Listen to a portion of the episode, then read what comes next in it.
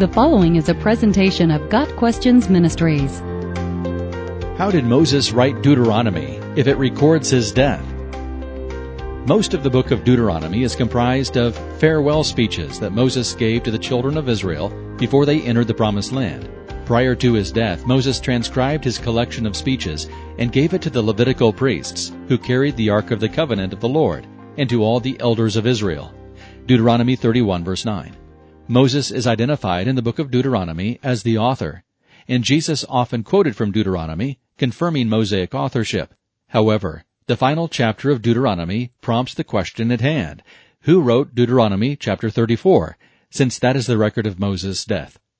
God had told Moses that he would not be able to lead the children of Israel into the promised land because of his prior disobedience, and that he would die in Moab.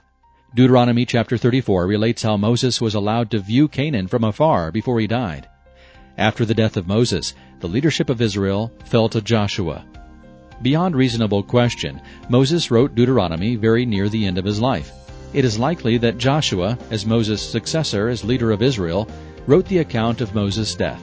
Other theories include Ezra as the author of Deuteronomy 34, or the 70 elders who served under Moses.